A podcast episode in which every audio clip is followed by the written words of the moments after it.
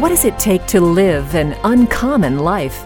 Here's Super Bowl winning coach Tony Dungy with today's Uncommon Life Challenge. After the journey of writing our first book, Quiet Strength, God impressed upon me and my co-author Nathan Whitaker that his measurement of success had little to do with sales numbers. We were blessed to have great numbers, but that's not what made the book a success in God's eyes.